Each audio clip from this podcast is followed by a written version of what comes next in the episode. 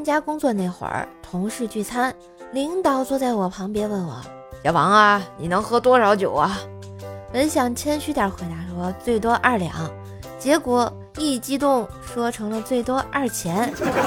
领导憋了半天来了一句：“你家是卖卖中药的？”谁知对面妹子直接就笑喷了，一口浓汤带着两片白菜叶子，直接就冲着老总去了。我瞬间就凌乱了啊！从此以后再也没带家属参加过单位聚餐，甚至我的婚礼都没请同事啊，因为那妹子是我女朋友。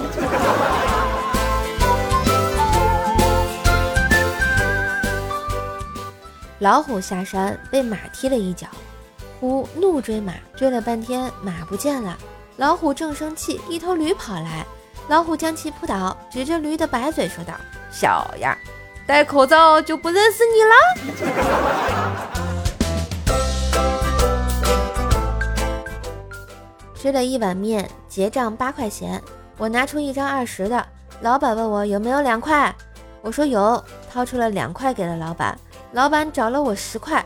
我转身要走的时候，感觉哪里不对劲，老板和我对望了两眼，老板不好意思的拿出了两块钱给我，我心里想，这样才对嘛，还好我聪明，不然就亏两块钱了。嘿，今日份段子就播到这里啦，我是段子搬运工射手呀，喜欢节目记得随手点赞订阅专辑，并给专辑打个五星优质好评送月票哟。